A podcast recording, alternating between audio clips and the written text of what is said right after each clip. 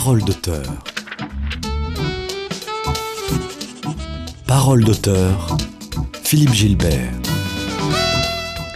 Sachez que, comme vous, nous avons un cœur et un cerveau et que nous partageons plus de 60% de nos gènes avec vous. Plus vous cherchez à décrire nos capacités intellectuelles, plus vous les trouvez. Même si nous sommes dotés d'un système nerveux très modeste, nous savons compter, nous montrons des signes de processus d'attention. Nous avons également des capacités de reconnaissance individuelle, de reconnaissance d'objets et de couleurs, de communication symbolique. Nous savons aussi utiliser des outils ou le raisonnement causal. Et figurez-vous que tout laisse à penser que nous avons également une représentation mentale de l'espace et du temps qui, je vous le rappelle, est la base de la conscience. Non, décidément, nous n'avons rien à voir avec des machines. Continuez à chercher et vous verrez peut-être que nous pouvons être l'objet de souffrances physiques et mentales. Alors, dans votre intérêt, hâtez-vous de prendre notre bien-être en compte. Protégez-nous car nous sommes vos alliés naturels dans la chaîne alimentaire. Sans relâche, poursuivez vos investigations et vous découvrirez les mille façons dont nous pouvons vous aider. Prenez conscience qu'étudier notre intelligence, c'est étudier l'intelligence de l'homme, alors c'est le moment d'apprendre à mieux nous connaître, nous les abeilles. C'est la raison pour laquelle nous vous recommandons vivement la lecture de l'ouvrage de notre ami Mathieu Lioro, À quoi pensent les abeilles, paru aux éditions Humaine Sciences dans la collection Monde Animaux en 2022. Bonjour Mathieu Lioro. Bonjour. Merci beaucoup d'être euh, parmi nous et d'avoir accepté l'invitation de Radio Présence. Je salue nos fidèles auditeurs et j'aurais une première question. Est-ce que les abeilles sont devenues vos amis Oh oui, euh, par, force, par force des choses, avec le temps, à force de les côtoyer tous les jours, effectivement, on ne peut que, que développer de la sympathie pour elles. Alors je rappelle, euh, enfin je rappelle ou, j'apprends à nos auditeurs que vous êtes euh, chercheur au CNRS, que vous êtes spécialisé dans l'étude de l'intelligence des insectes euh, et que vous travaillez sur la communication des, vous avez travaillé sur la communication des fourmis, la personnalité des blattes, les votes, le, vol, le vote des, des mouches. C'est bien ça, le, vote. le vote des mouches. Euh, l'apprentissage des abeilles et leur vie intime. Je, cite ça en détail pour que nos auditeurs euh, puissent avoir une, idée du sujet que nous allons traiter aujourd'hui. Euh, actuellement, vous dirigez une équipe de recherche à Toulouse qui explore la capacité des abeilles à s'orienter à, travers des paysages à l'aide de plantes robotiques et de systèmes radars. J'espère que vous nous donnerez quelques exemples. Avec plaisir, oui.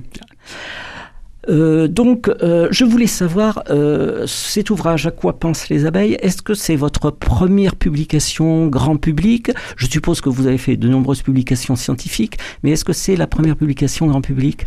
Oui, exactement, de cette ampleur, oui. Voilà, d'accord. Donc très bien. Donc on a, c'est un, un premier coup d'essai. Vous avez sans doute déjà des, des retours très positifs puisque maintenant ça le livre est paru depuis plus d'un an. Oui, le livre est paru depuis plus d'un an euh, et puis il est traduit là en, anglais. Euh, la sortie est prévue en janvier et en espagnol, je viens d'apprendre. Ah, parfait.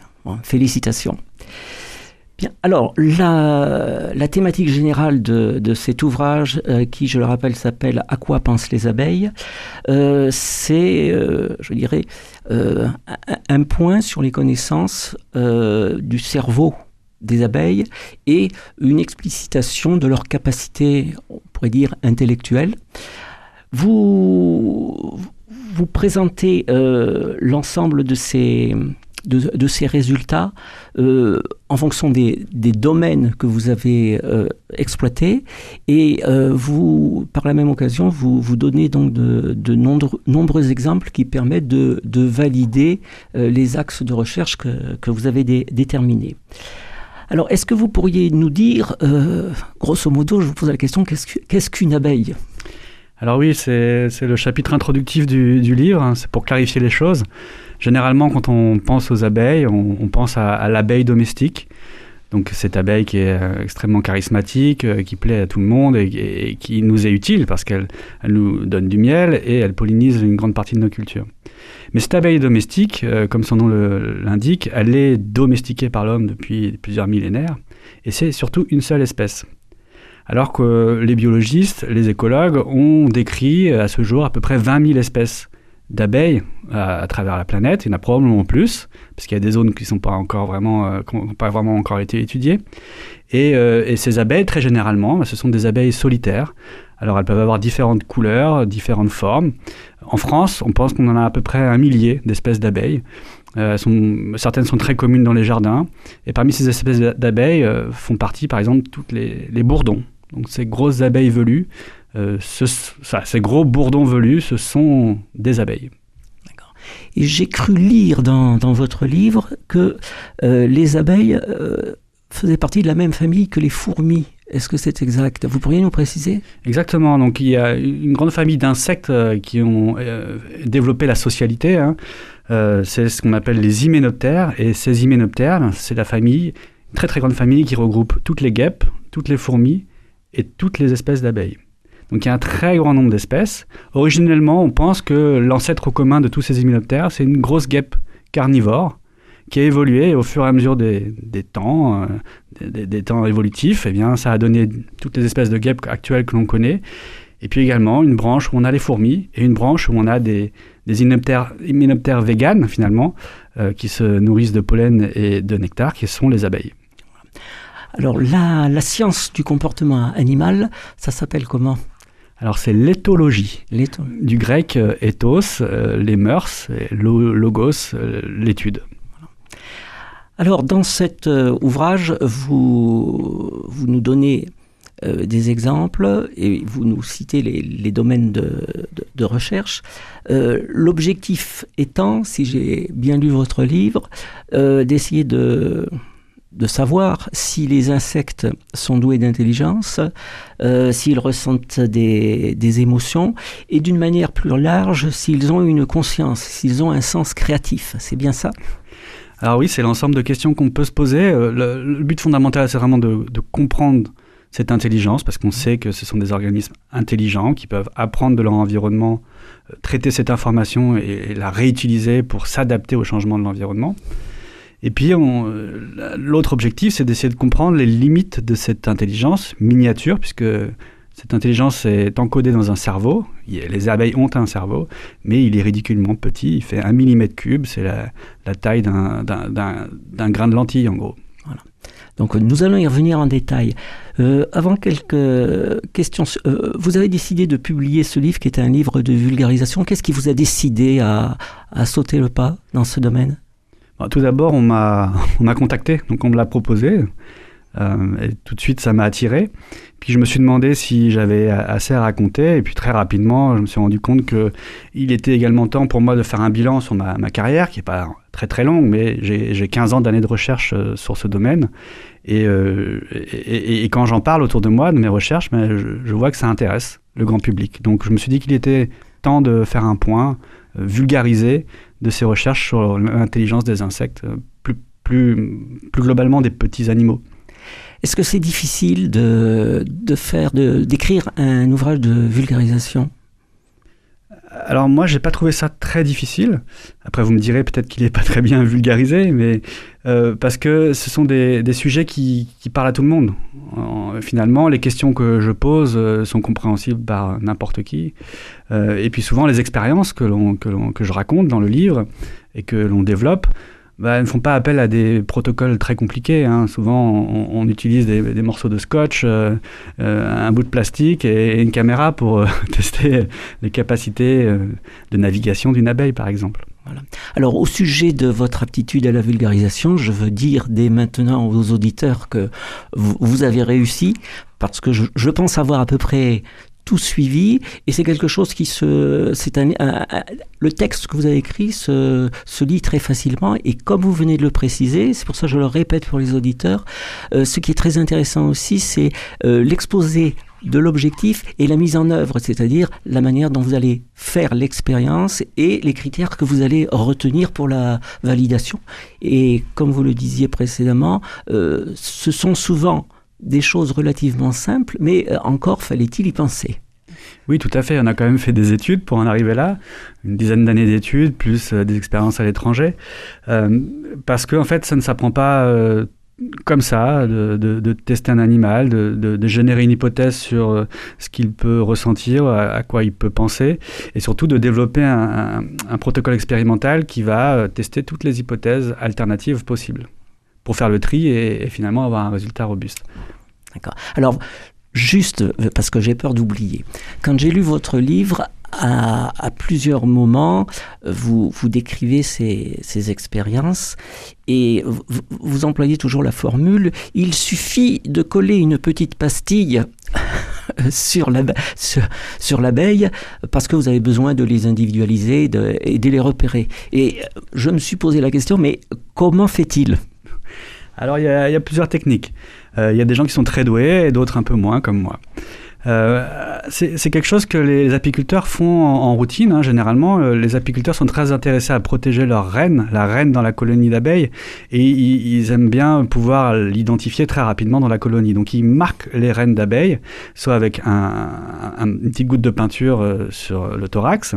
Donc là, il suffit de, s'approcher avec un pinceau de l'abeille, l'abeille ne bouge pas, ou soit avec une petite étiquette en plastique avec un numéro et une couleur. Et pour cela, il existe des, petits, euh, euh, des petits tubes dans lesquels on, amène l'abeille avec un poussoir et à travers une grille, donc on a l'abeille qui est collée à la grille, on peut lui coller une petite étiquette euh, sans toucher à l'abeille en fait. Il faut, il faut être très délicat là. Exactement, donc ça, ça prend également. certaines personnes même n'ont pas besoin de ce, dispositif pour, pour taguer les abeilles. Le font comme ça en prenant l'abeille avec une pince et en, déposant délicatement l'étiquette avec la colle. Ça, c'est un, c'est un coup de main, c'est, du métier. Exactement. Donc ce, cet ouvrage donne, c'est à la fois un, recueil d'avancées scientifiques, mais c'est aussi euh, des portes ouvertes à la réflexion sur l'intelligence des abeilles, sur, le, sur leur comportement et surtout sur le lien très fort euh, qu'il y a entre les abeilles et, l'homme. Alors oui, exactement, ça c'est un, parti pris euh, de ma part. Euh, parce qu'en fait, en étudiant l'intelligence animale, dans mon cas, j'étudie principalement celle des, insectes, mais on se rend compte que cette intelligence, elle, peut prendre différentes formes, mais elle a évolué au cours, des, temps anciens. notre, notre ancêtre commun avec les abeilles était très vraisemblablement, lui également, intelligent. Et donc cette intelligence, elle est façonnée par la sélection. Et elle permet aux animaux d'être adaptés à leur environnement. Les abeilles ont une intelligence qui est particulièrement adaptée à communiquer avec plein, plein, plein, plein d'individus, parce qu'elles vivent dans des colonies immenses, et à trouver de la nourriture dans des fleurs qui sont dispersées dans l'environnement, et, et, parfois à plusieurs kilomètres de la ruche. Nous avons euh, certains traits d'intelligence en commun avec elles, mais par exemple, nous sommes beaucoup moins bons navigateurs que, les abeilles. Alors, au sujet de la navigation, effectivement, euh, vous, vous montrez dans votre livre euh, cette capacité à s'orienter, qui, est, qui est basée effectivement sur une capacité de, de navigation. Et cette capacité de navigation est, elle-même, je dirais, induite ou nécessitée par le fait que, euh, au niveau vital, euh, elles sont obligées d'avoir une manière de, s'orienter euh, pour, pouvoir assumer le, butinage. C'est ça, le, travail de tous les jours d'une abeille adulte, c'est de sortir de son nid ou de sa ruche, si c'est une abeille domestique, et d'aller récolter des grandes quantités de nectar et de pollen sur des fleurs. pour cela, il faut que l'abeille localise des fleurs dans son environnement. Alors il y a des environnements, c'est très simple, on a un arbre en fleurs juste en face de la ruche, ça tombe bien. Mais dans la plupart des cas, euh, sous nos latitudes, euh, les environnements, ça va être plutôt des prairies avec des fleurs vraiment dispersées dans l'environnement. Et puis, il y en a plein de fleurs différentes. Alors, il va falloir localiser ces fleurs, les sélectionner, euh, se déplacer de fleur en fleur, etc. Visiter peut-être une centaine, 200, 300 fleurs par trajet pour remplir son estomac avec assez de nectar ou ses pattes avec assez de pollen. Et tout ce comportement de butinage qui peut nous paraître complètement euh, euh, simpliste, quand nous, nous humains qui voyons des abeilles en train de butiner, eh bien en fait, ce sont des comportements potentiellement très complexes et qui impliquent de nombreuses étapes d'apprentissage et l'utilisation de, de, mémoire pour, pour faire ça de manière optimisée. Alors les abeilles, elles se servent euh, pour assumer le, butinage, elles se servent à la fois de leurs yeux et de l'odorat. Euh, ça veut dire que euh, elles ont des capacités au niveau de la vue, elles ont des capacités de reconnaissance de couleurs, et, elles sont euh, largement équipées, peut-être plus équipées, enfin de manière plus plus complète que ce qu'on pouvait penser a priori. Également, leurs sens sont aiguisés pour trouver les fleurs en grande quantité et revenir à la ruche. Donc elles ont à disposition, par exemple, un système de navigation qui est une navigation basée sur euh, la, présence du soleil, la position du soleil dans le ciel. Donc elles sont capables à tout moment de connaître la position du soleil, même quand le soleil est caché par des nuages. Pour ça, elles voient la lumière polarisée du ciel, que nous, nous ne voyons pas. Euh, elles ont des, antennes, hein, donc des antennes très très longues, qui sont équipées de plein de capteurs euh, d'odeurs plus que notre nez, et elles sont capables de percevoir des odeurs à très très longue distance et à faire la différence entre des odeurs qui sont très proches les unes des autres pour localiser les, fleurs. Et puis une fois qu'elles ont localisé des fleurs, là, il y a des apprentissages visuels qui vont rentrer en compte parce qu'elles apprennent la couleur de la fleur, sa forme. Euh, éventuellement, euh, elles, ont, accès aussi à, des couleurs que nous, que nous ne voyons pas, comme les ultraviolets. Donc la majorité des, fleurs sous nos latitudes ont des taches ultraviolettes euh, sur elles qui indiquent aux abeilles euh, l'endroit où elles doivent prendre le nectar. Ça s'appelle des guides à nectar. Un, coquelicot, par exemple, c'est pas complètement rouge pour une abeille. Est-ce qu'on peut en conclure que, d'une certaine façon, les abeilles reconnaissent les couleurs? Alors les abeilles reconnaissent les couleurs, ça on le sait, ça a été démontré il y a à peu près une centaine d'années par euh, Karl von Frisch, qui est un précurseur de l'éthologie et un des premiers à avoir étudié les abeilles euh, pour leur capacité cognitive.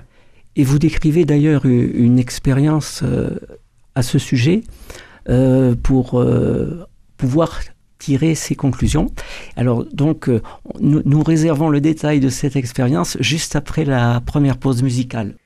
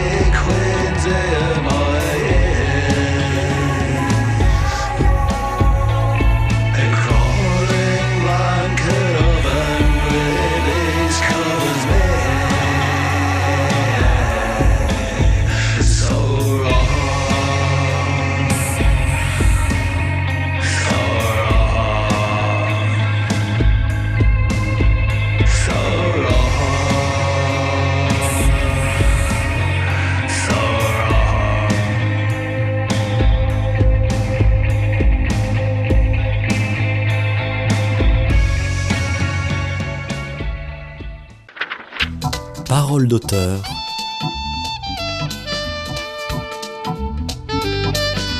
Philippe Gilbert.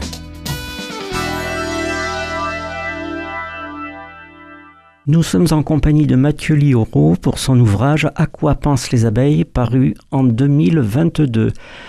Euh, Mathieu Lioro, euh, qu'est-ce que c'est cette ambiance musicale? Ah, ça, c'est, c'est, un titre euh, d'un de, mes principaux collègues, même mentor, euh, avec qui j'ai commencé à travailler sur les abeilles, qui est basé en, Angleterre et qui a depuis quelques années un groupe de musique de rock, donc, et euh, c'est exclusivement des chansons sur les abeilles. Alors, celle-ci est censée représenter quelque chose de particulier, ce, ce qu'on vient d'entendre? Il me semble que c'est la guerre des reines. C'était Killer Bee Queens Dreams. Ah, Beekeeper's Dreams. bon, je ne connais pas par cœur tout l'album, mais j'y travaillerai. Bon, pour les auditeurs, on essayait de vous donner ce que pouvait être l'ambiance à l'intérieur d'une ruche. Donc, euh, juste avant la pause, euh, on, parlait de la capacité des, des, abeilles à reconnaître des couleurs. Et pour pouvoir euh, en tirer cette conclusion, il y a des expériences qui ont été faites. Est-ce que vous pourriez nous en décrire une? Exactement. La première expérience qui a été réalisée, elle a été réalisée par Karl von Frisch. Donc, c'est un chercheur euh, prussien à l'époque euh, qui a beaucoup travaillé dans, son jardin. Et il, habituait des abeilles à venir butiner sur une table. Donc, pour cela, il mettait de l'eau sucrée sur sa table. Et puis, au bout d'un moment, certaines abeilles découvraient l'eau sucrée et elles s'attiraient les unes des autres. Et puis, il arrivait avec plein d'abeilles qui butinaient sur la table. Et là, il a marqué les abeilles avec un petit peu de peinture sur leur thorax, une petite goutte. Donc il y avait une abeille jaune, une, bleue, une rose, etc. Et puis pour voir si les abeilles pouvaient discriminer les couleurs, il a placé tout un tas de cartons, de morceaux de carton colorés avec différentes couleurs sur sa table. Il a placé de l'eau sucrée sur le carton bleu et de l'eau non sucrée sur les cartons de toutes les autres couleurs. Il a entraîné les abeilles à venir visiter l'eau sucrée sur le carton bleu et puis à chaque fois que les abeilles repartaient à la ruche pour vider leur, jabot de nectar, eh bien ils mélangeaient les cartons. Et ils recommençaient. Ils mettaient de l'eau sucrée sur le bleu et de l'eau non sucrée sur les autres cartons. Et ils voyaient que les abeilles qui, euh, qui l'avaient marqué, hein, qui avaient déjà eu l'expérience de visiter l'eau sucrée sur le carton bleu, eh bien revenaient sur le carton bleu et n'allaient pas visiter les autres cartons d'autres couleurs une fois que ces cartons étaient mélangés. Et pour lui, c'était la preuve que les abeilles voyaient le bleu et discriminaient cette couleur de toutes les autres couleurs. Voilà. Alors c'est une euh, est-ce qu'on peut dire que euh, ce que vous venez de décrire est un processus d'apprentissage? Alors, dans, dans cette expérience, les abeilles ont appris à associer l'eau sucrée, donc la, récompense, ce qu'elles veulent vraiment, à ce morceau de carton, donc carré et bleu. Et donc elles ont fait cette association entre la couleur et la forme du carton et, et la récompense. Si bien que quand elles revenaient vers la table, eh bien elles cherchaient euh, l'eau sucrée en se basant sur les signaux visuels et donc elles cherchaient un carton bleu. Et pas un carton rouge ou un carton jaune. Et elles, vont, elles sont susceptibles de, de maintenir euh, cet agissement, ce, ce, réflexe acquis finalement, pendant longtemps ou c'est quelque chose qui va s'estomper? Oui, alors ces apprentissages durent assez longtemps chez les abeilles, hein, quasiment toute la vie d'une abeille euh, butineuse, donc à peu près deux semaines, deux, trois semaines. Ce sont des mémoires à long terme. Euh, pareil pour les mémoires olfactives. Donc, lorsqu'une abeille apprend à, associer une odeur à une récompense d'eau sucrée, ça peut lui durer tout, le reste de sa vie. Alors, vous dites aussi dans votre euh, ouvrage qu'il y a des, des vols d'apprentissage. Oui, exactement. Alors, donc, euh, mais essayez de vous mettre euh, deux secondes à la place d'une abeille. Euh, donc, vous, vous, vivez dans un nid, dans une ruche, si vous êtes une abeille domestique, et tout au cours de la première partie de, votre vie, vous la passez dans le noir, sans vraiment sortir de, de, cet endroit. Et puis, à un moment donné, vous allez devenir une butineuse, une butineuse qui va être en charge de nourrir la colonie ou vos larves. Et pour aller butiner, il n'y a, pas de, différentes alternatives. Il faut sortir du nid et voler pour trouver des fleurs. Et la première chose qu'il faut faire, c'est apprendre à voler. Donc ce que font les abeilles, c'est qu'elles sortent de leur ruche, elles, elles, volettent, et puis elles font des, zigzags en se tournant face à la ruche comme ça, des, zigzags, des allers-retours, vraiment en se focalisant face à la ruche. Et on pense qu'à ce, moment-là, elles, prennent des photos, en fait. Elles, acquièrent une image mentale de l'aspect visuel de la ruche dans l'environnement. Donc il y a la ruche et le panorama derrière la ruche. Et ça, c'est nécessaire pour elles euh, pour revenir à la ruche une fois qu'elles partent à plusieurs centaines de mètres. Il faut la relocaliser. Et elle la relocalise grâce à ces images mentales qui ont été prises au moment du premier envol. Alors, quand vous décrivez ce processus d'image mentale, euh, ça, signifie que vous avez également réalisé des expériences qui permettaient d'aboutir à cette euh, conclusion. Alors, est-ce que vous, avez, d'autres, euh, un exemple précis sur... Ah, oui, oui, alors il y a des expériences très classiques hein, par un autre père fondateur de l'éthologie qui s'appelle Nicolas Steenbergen. Euh, Tinbergen a fait ses expériences chez une guêpe fouisseuse. Mais bon, on l'a dit tout à l'heure, les guêpes et les abeilles, c'est à peu près la même chose. On a aussi des abeilles fouisseuses. Donc là, c'est une guêpe qui euh, fait son nid dans, du sable ou dans de la terre. Elle fait son nid dans la terre, puis elle, sort, elle va chercher des proies pour ramener à ses larves.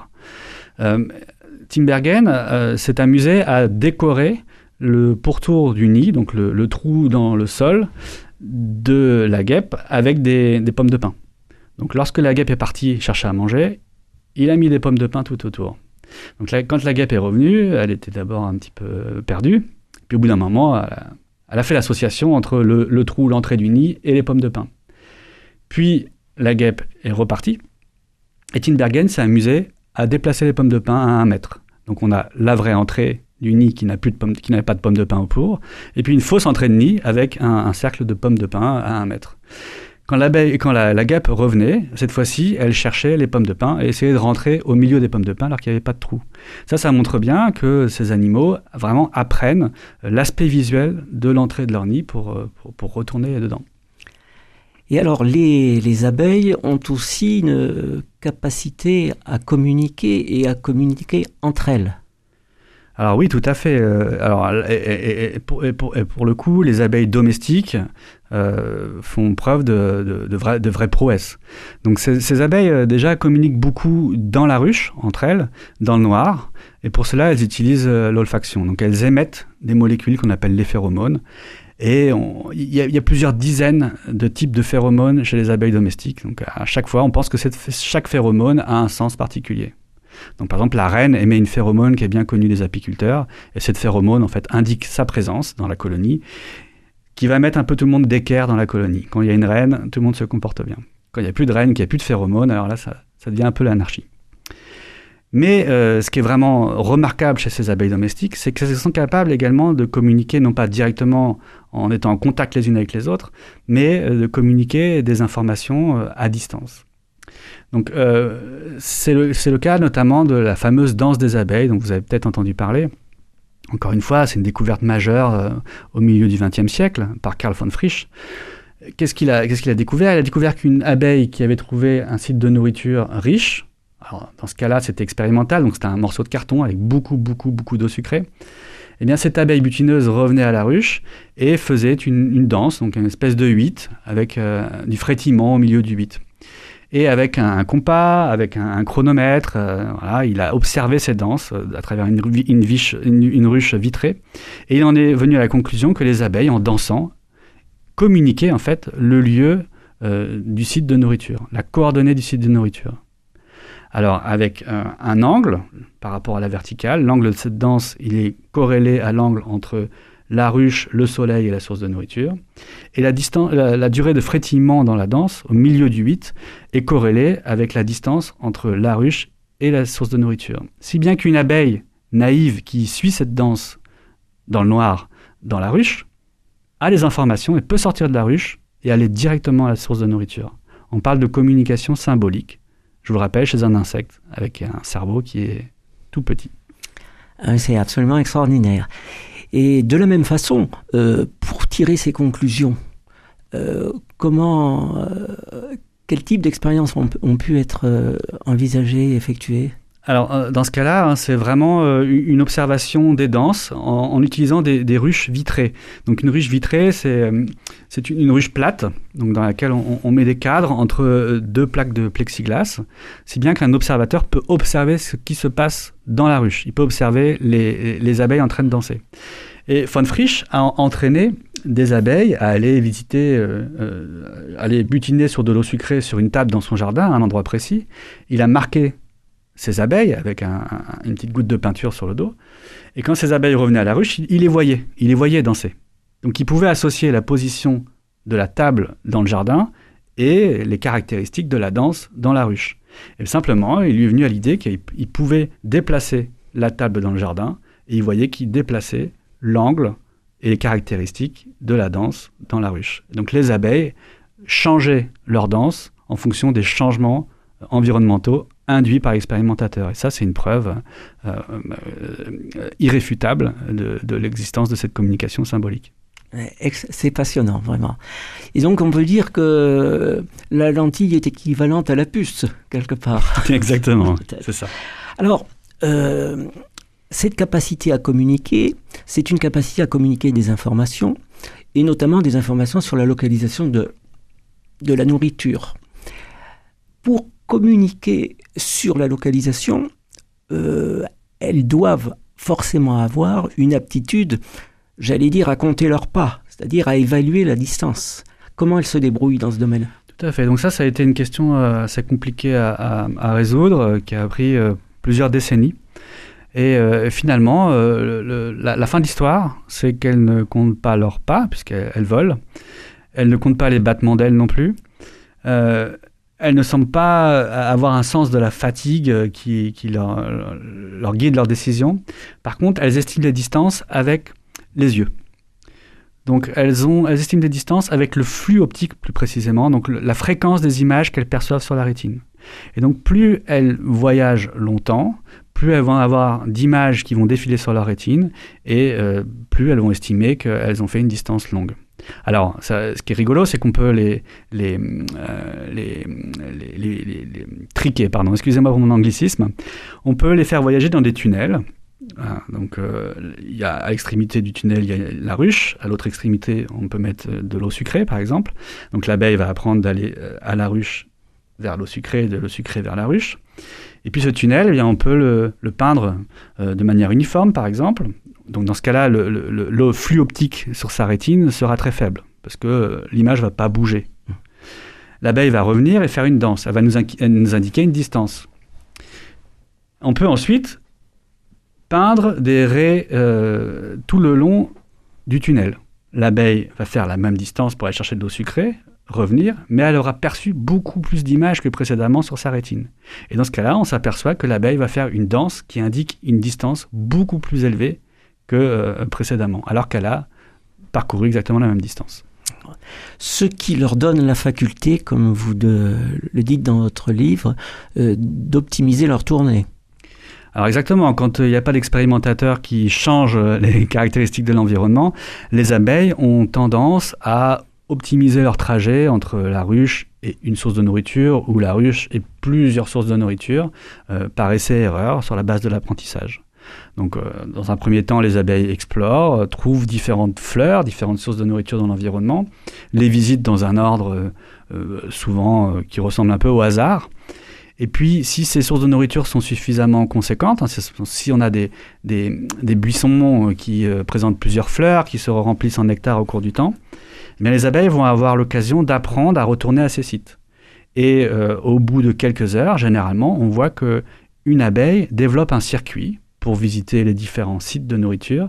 Et ce circuit, bien souvent, il est optimisé, c'est-à-dire qu'il utilise la route la plus courte pour visiter chacun des points dans l'environnement et revenir à, la ruche. Et ça, effectivement, c'est un, problème qui est bien connu des mathématiciens. Euh, ça s'appelle le, problème du voyageur de commerce. Et il est bien connu parce qu'on n'arrive pas à le, résoudre, tout simplement, euh, pour un grand nombre de points à visiter. Bien, je vous propose maintenant la seconde pause musicale.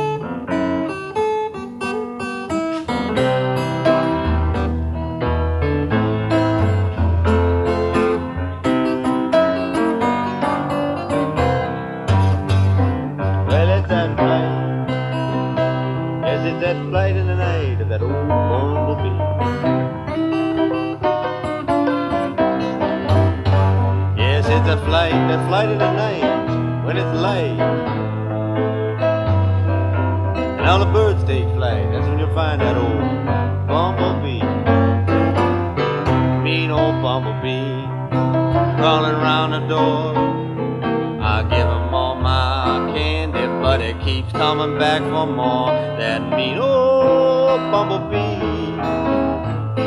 Can't take a peek. I'm scratching on that old bumblebee. Scratching still, I'm scratching on that old bumblebee.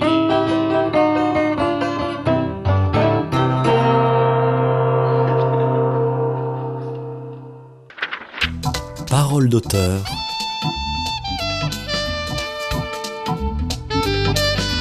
Philippe Gilbert. It is the flight of the bumblebee de Bob Dylan. Euh, Mathieu Lioros, on ne pouvait pas choisir autre chose. Oui, en toute humilité, je me suis dit, un- un- on va inviter un, un autre auteur de talent et un fan de, de Bourdon, a priori. Bien, ah, nous avons le- un petit peu fait euh, un petit tour sur toutes les, capacités euh, des abeilles, mais ce qui est peut-être le, le plus spectaculaire et le plus euh, sujet finalement à exploitation et à, témoignage finalement vis-à-vis de, l'homme, c'est euh, le comportement euh, des abeilles euh, et leur intelligence collective.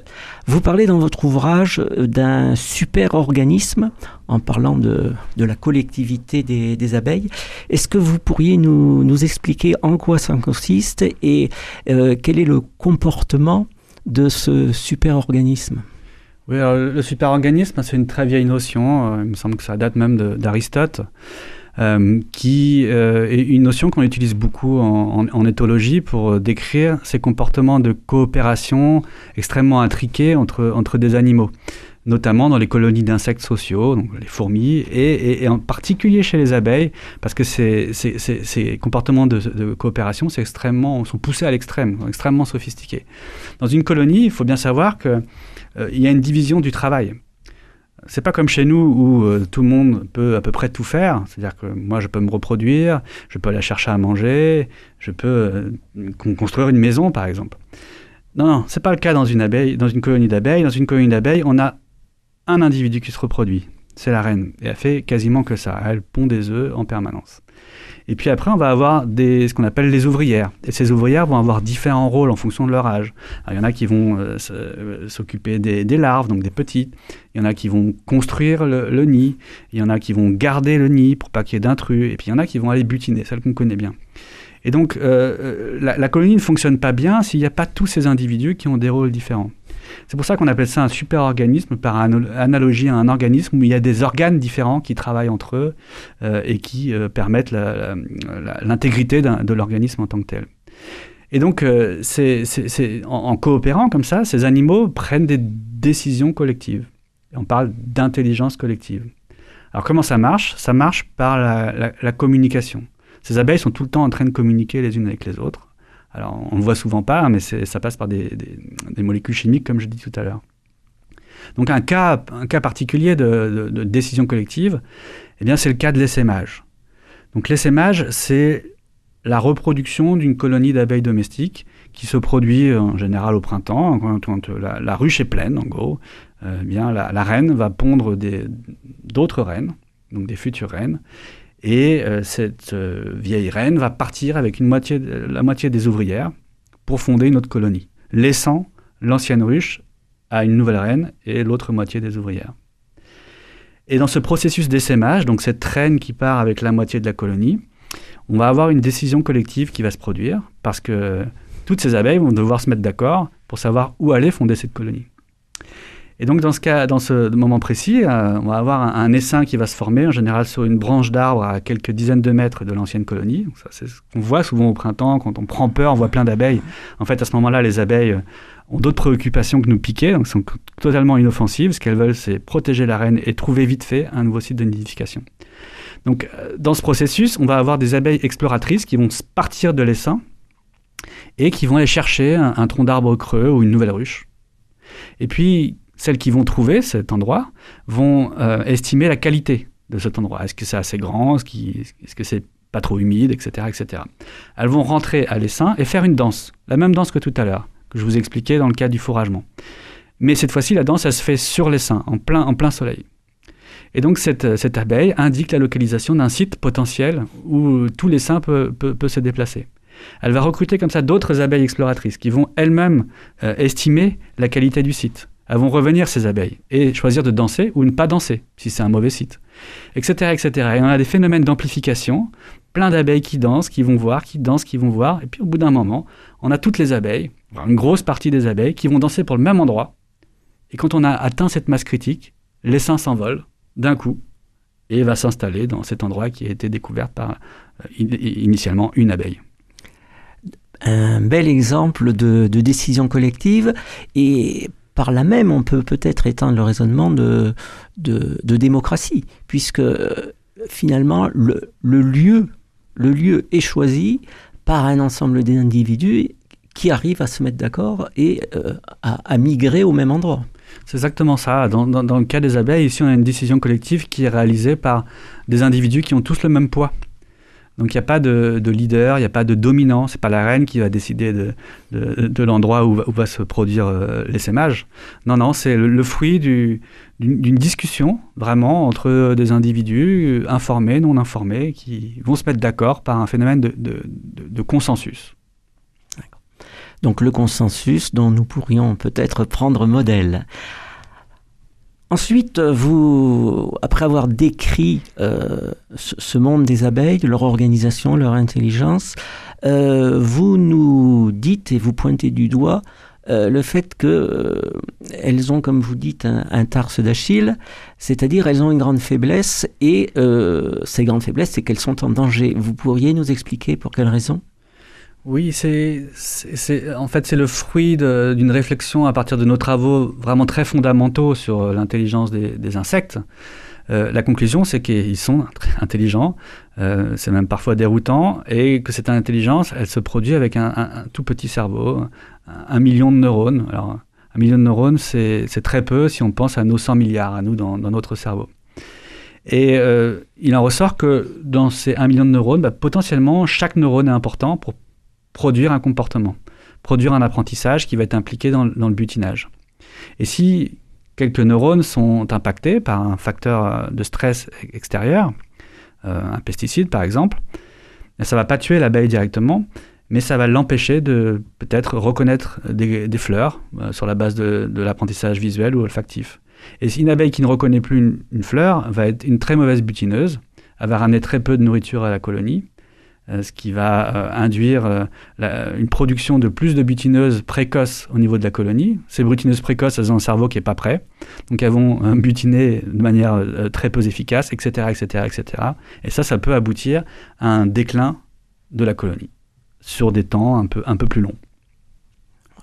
Et donc, il y a des, des sources de danger pour, pour ces abeilles. Alors, j'ai retenu que parmi ces dangers, il y avait les, métaux lourds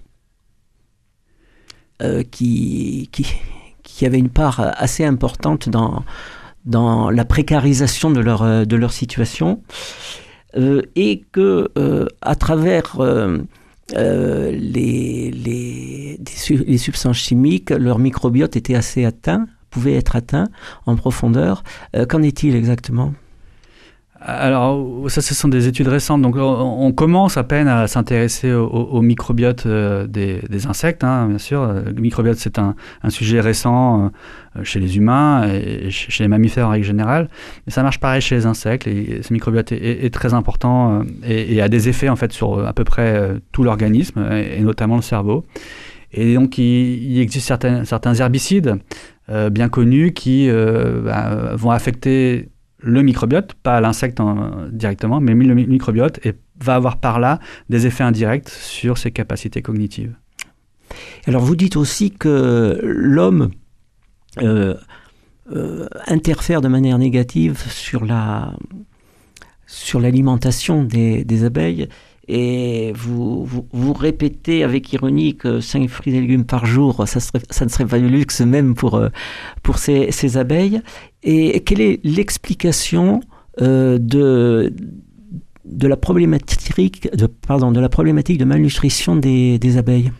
Alors, on, sait euh, depuis 50 ans que tout organisme vivant euh, doit réguler son régime alimentaire. Donc il faut des nutriments, différents types de nutriments pour une croissance optimale, pour une reproduction optimale. C'est pareil chez les abeilles. Les abeilles vont sélectionner les plantes de manière à réguler collectivement leur régime alimentaire. C'est très rare qu'une abeille soit spécialisée sur une espèce de plante. Bref. Et, donc, donc ça veut dire quoi? Ça veut dire que les abeilles, notamment les abeilles domestiques, ont besoin d'avoir accès à toute une diversité de plantes pour être en bonne santé. Or, bien sûr, quand on imperméabilise les sols, parce qu'on construit des villes, etc., quand on euh, euh, euh, développe des, monocultures sur des très très grands espaces, parce qu'on fait de l'agriculture intensive, etc., eh bien, on diminue ce choix, cet accès à cette diversité de plantes pour les abeilles. Et on s'est rendu compte récemment que simplement le fait de ne pas avoir un seul nutriment dans son alimentation peut avoir des conséquences dramatiques sur l'apprentissage. Par exemple, des abeilles qui n'ont pas d'accès aux oméga 3 dans le pollen vont apprendre beaucoup moins bien les, odeurs. Certains acides aminés même. Rien que le fait de manquer un seul acide aminé dans la nourriture peut avoir des effets euh, sur l'intelligence et sur le développement du cerveau. Alors en parallèle, les abeilles, vous dites qu'elles euh, ont su euh, se, protéger de, l'environnement, des prédateurs, et qu'elles ont adopté, euh, comme vous le dites avec ironie toujours, euh, comme des gestes barrières. Allez, et vous citez l'exemple du, du bourdon, de la cuisson du bourdon, Ah, la cuisson du frelon. du frelon. C'est Voilà. bien, meilleur. Euh, donc et oui, ça, ça, c'est un exemple qui nous vient, qui nous vient d'Asie. Euh, en, en Asie, notamment au, au Japon, on a des, des abeilles qui ont coévolué sur des longs temps avec des frelons, des frelons qui prédatent les abeilles, les frelons asiatiques. Euh, en l'occurrence, ce sont les frelons géants. Et donc euh, ces frelons euh, viennent se, nourrir directement à l'entrée des ruches, donc ils capturent des abeilles et les découpent et les amènent dans, leur nid pour nourrir leur, propre colonie. Et donc ces abeilles asiatiques se défendent contre ces frelons asiatiques en les entourant, donc en, en créant une masse d'abeilles autour du frelon. Il faut capturer le frelon. Elles immobilisent le frelon. Elles battent un peu des ailes et de l'abdomen pour chauffer, générer de la chaleur, jusqu'à une température telle que le frelon implose. Et les abeilles euh, tolèrent cette température, mais juste à un degré près. Donc lorsque le frelon implose, les abeilles se séparent et vont vite fait se refroidir. Donc ça, c'est une technique de, de, défense contre les frelons qui a évolué sur plusieurs milliers d'années, très certainement, euh, qui n'est pas présente en France, euh, principalement parce que la coévolution entre les abeilles et les frelons euh, est très récente. Donc euh, les frelons, qu'ils soient asiatiques ou européens, sont des nouveaux arrivants sur le territoire. D'accord. Et donc vous dites dans, dans la conclusion de votre ouvrage que étudier l'intelligence des insectes, c'est aussi étudier l'intelligence de l'homme. Vous pourriez développer? Alors l'idée ici, c'est, ça rejoint un peu ce qu'on, ce qu'on racontait tout à l'heure, c'est-à-dire qu'on se rend compte que ces animaux sont intelligents, ne sont pas juste des machines euh, douées de réflexes comme on le pensait il y a, il y a 100, 150 ans, même avant autant de Descartes. Donc ces animaux sont intelligents et on se rend compte que cette intelligence, elle, présente plusieurs similarités avec la nôtre et donc elle a été façonnée par, par l'évolution dans, dans, l'environnement. Et en comprenant les limites de ce cerveau euh, tout petit, miniature, eh bien, on comprend aussi le fonctionnement de notre cerveau. Euh, si on veut reconnaître des, images, des, couleurs, euh, des odeurs, des fleurs, on n'a pas besoin de 100 milliards de neurones. Donc on, comprend un peu mieux comment, notre cerveau fonctionne. On partage le même type de cellules. hein. Les, cerveaux d'abeilles et les cerveaux humains sont composés de neurones. Et donc, on en apprend un peu plus sur, notre intelligence et son évolution euh, avec un autre angle, l'angle du tout petit.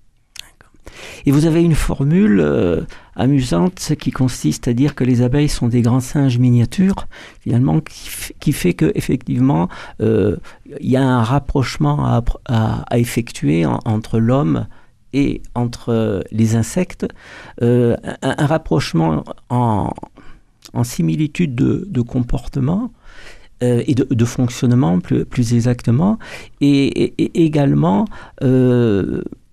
par rapport à la notion de complémentarité, c'est-à-dire que les abeilles sont utiles aux hommes euh, et les hommes devraient continuer à être utiles ou à faciliter la vie des abeilles. Ah oui, c'est ça, oui. Ce sont des, grands singes miniatures parce que, euh, parce que ce sont vraiment des, objets de- d'étude pour nous a- actuellement pour faire de la psychologie animale. Donc, comme les grands singes l'ont été dans les années 70 pour euh, comprendre la psychologie des animaux qui ne parlaient pas, mais aujourd'hui, on fait les expériences des années 70 sur les grands singes, sur les abeilles.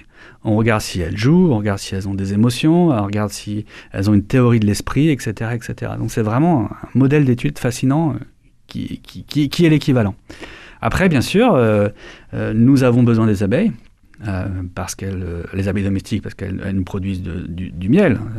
On est tous très heureux de, de, manger du miel. Et surtout parce qu'elles pollinisent nos, cultures. Là, elles assurent la reproduction des plantes. Et pas que les cultures. Elles assurent la reproduction de 70% des plantes sur Terre. C'est-à-dire qu'elles assurent le maintien des écosystèmes terrestres. Elles assurent de la nourriture pour tous les animaux qui mangent des plantes et tous les animaux qui mangent les animaux qui mangent des plantes, etc. etc. Donc elles sont vitales euh, pour, pour la vie terrestre en fait. Alors il n'y a pas que les abeilles. Les abeilles, c'est une vitrine ici. Il y a d'autres pollinisateurs. Il y, a, des mouches, il y a des papillons, euh, il y a des oiseaux, il y a certains singes, il y a certaines chauves-souris. Tout ça, c'est très important, bien sûr. Mais les abeilles euh, occupent une, part très, très, très importante. Donc il faut, il, faut les aider, il faut, il, faut essayer de les, protéger. Il faut les aider parce que c'est dans l'intérêt de l'homme. Et euh, finalement, c'est vital. Exactement. Et donc, vous concluez votre ouvrage en disant qu'il faut repenser euh, à notre place, non pas au-dessus des autres, des autres êtres vivants, mais parmi eux, tout simplement. Mathieu Lioro, merci beaucoup euh, de tous ces détails, de toutes ces explications extrêmement intéressantes. La, la, suite de vos recherches précisément? Alors, à l'heure actuelle, je suis à la tête d'un gros projet de recherche européen qui vise à, mieux comprendre comment les abeilles naviguent, donc se déplacent à, travers des paysages, à travers plusieurs kilomètres. Euh, et pour cela, j'utilise des radars. Donc, les radars me servent à suivre le déplacement, les trajectoires de vol des abeilles et euh, ce que j'appelle des plantes robotiques. Ça, ça me permet de maîtriser, manipuler l'environnement de choisir où sont les ressources et quel type de ressources je donne à disposition de ces abeilles. Donc c'est un, terrain de jeu, un, laboratoire un laboratoire à, ciel ouvert en fait que j'importe euh, dans la nature. Bien, écoutez, vous, vous reviendrez à Radio Présence pour nous expliquer la suite. Encore une fois, un grand merci. Et je rappelle aux auditeurs que nous recevions Mathieu Lioro pour son livre À quoi pensent les abeilles, paru aux éditions Humaine Sciences dans la collection Monde Animaux. Merci, au revoir à tous et à bientôt.